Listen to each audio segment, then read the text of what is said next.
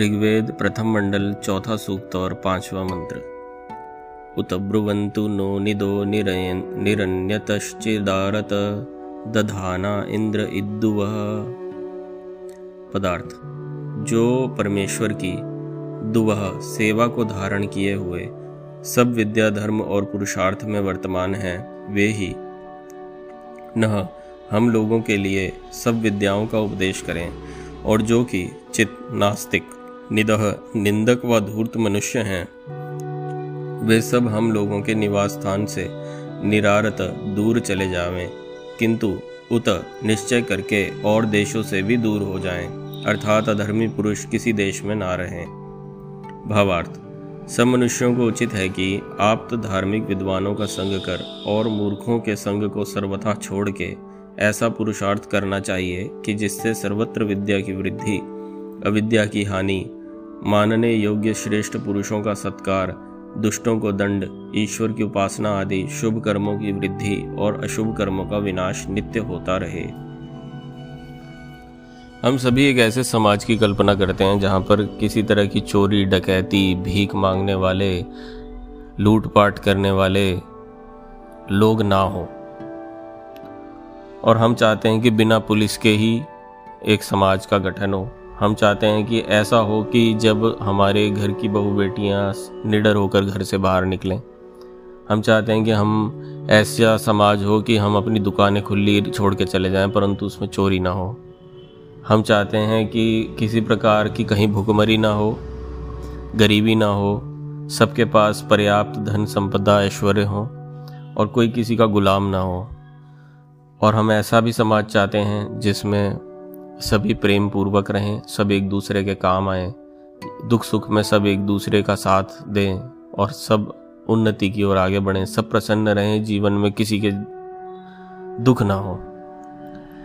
तो पहला प्रश्न हमारा ये उठता है कि जब हम ऐसा सोचते हैं तो क्या ये संभव भी है? अगर आप आज की दुनिया को देखें तो आपको लगेगा कि नहीं, ये बात तो बेईमानी है, सोचना ही बेईमानी है, ऐसा हो ही नहीं सकता, ऐसा संभव ही नहीं है। आज तो दुनिया में इतनी लूट खसोट है कि बस पूछो मत। आदमी खड़ा खड़ा बिक जाता है और उसे पता भी नहीं चलता। लेकिन वेद की यदि हम बात कहें तो वेद ऐसा मानते हैं कि ऐसा संभव है। और जैसे हम कल्पना कर रहे हैं, ऐसा संभव कभी हुआ भी करता था।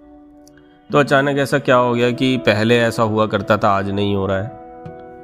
तो उसका जो सबसे बड़ा कारण है, वो यही है, विद्या का अवकाश। विद्या यहाँ से ख़त्म हो गई।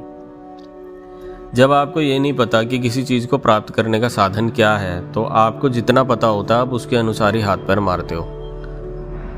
तो जब इस संसार से वेद विद्या की हानि होनी शुरू हुई, जब लोगों ने वेद विद्या इसलिए देनी बंद कर दी क्योंकि ये फलाना अमुक वर्ण का है, उसको कैसे दे दें? ये तो स्त्री है, इसको कैसे दे दें? ये तो शूद्र है, इसको कैसे दे दें? विदेशी को कैसे दे दें? हमें पता है, हमारी पूजा करो, हमारे पास आओ। ये जो लोभ है, ये स्वार्थ है, लोकेशणा है, इसकी वजह से वेद विद्या की हानि होती शुरू हो गई। ईश्वर ने मनुष्यों की रचना की और उसने चार वर्ण कर्मों के आधार पर बनाए। कि जिस व्यक्ति की जैसी प्रवृत्ति है, यदि वह वैसा कर्म करता है तो उसको एक अमुक वर्ण की बात कही। और उनकी इतनी सुंदर एक व्यवस्था है कि कोई भी व्यक्ति अपने कर्म के अनुसार अपने व्यवस्था, अपने वर्ण को बदल सकता है। तो यदि कोई व्यक्ति आज सिपाही है, परंतु वह अध्यापन करना चाहता है तो वह योग्यता ग्रहण करके, विद्या ग्रहण करके वह ब्राह्मण कहलाया जा सकता है। ठीक उसी प्रकार से यदि कोई अपने उल्टे काम करता है तो वह अपने वर्णों की व्यवस्था से बाहर भी बाहर भी हो सकता है। तो ऐसा कुछ नहीं था कि अगर किसी का बाप कुछ था तो उसका बेटा वैसे ही होगा। ये हमारी वास्तविक जो स्वरूप है वर्ण व्यवस्था का, वो कभी था ही नहीं। ये तो बीच वाले कुछ नलायक लोगों ने आकर ये सारा काम खराब कर दिया। तो उन्होंने अपनी एक व्यवस्था ऐसी बना दी कि हम, अगर हम लोगों ने विद्या दूसरों को देनी शुरू कर दी तो हमारा क्या होगा? हमें कौन पूछेगा?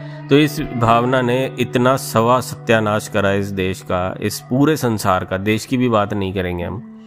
क्योंकि एक समय ऐसा था, जब पूरे विश्व में एक राज्य था और वह उसकी पूरे पृथ्वी की एक राजधानी वह इस आर्यवर्त देश में हुआ करती थी।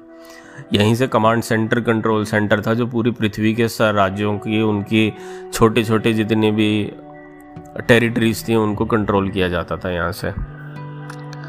तो उसके आधार पर ये था कि अब हमारी जो व्यवस्था थी, वो चली गई। तो अगर हम वैसा पाना चाहते हैं तो हमें क्या करना होगा? हमें हर तरह से वेद की विद्या को उठाना होगा, वेद विद्या को ग्रहण करना होगा, और कुछ भी उपाय करके हमें वेद विद्या को ग्रहण करके हम उन दिनों को वापस लेकर आ सकते हैं। ओ